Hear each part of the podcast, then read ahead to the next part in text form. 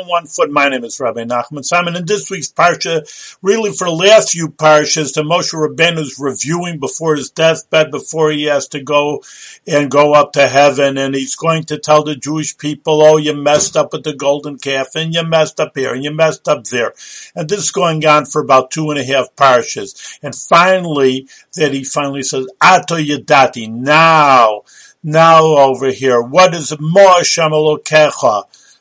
Me. What does Hashem ask of you? After all that, let's bygones be bygones. What do you have to do?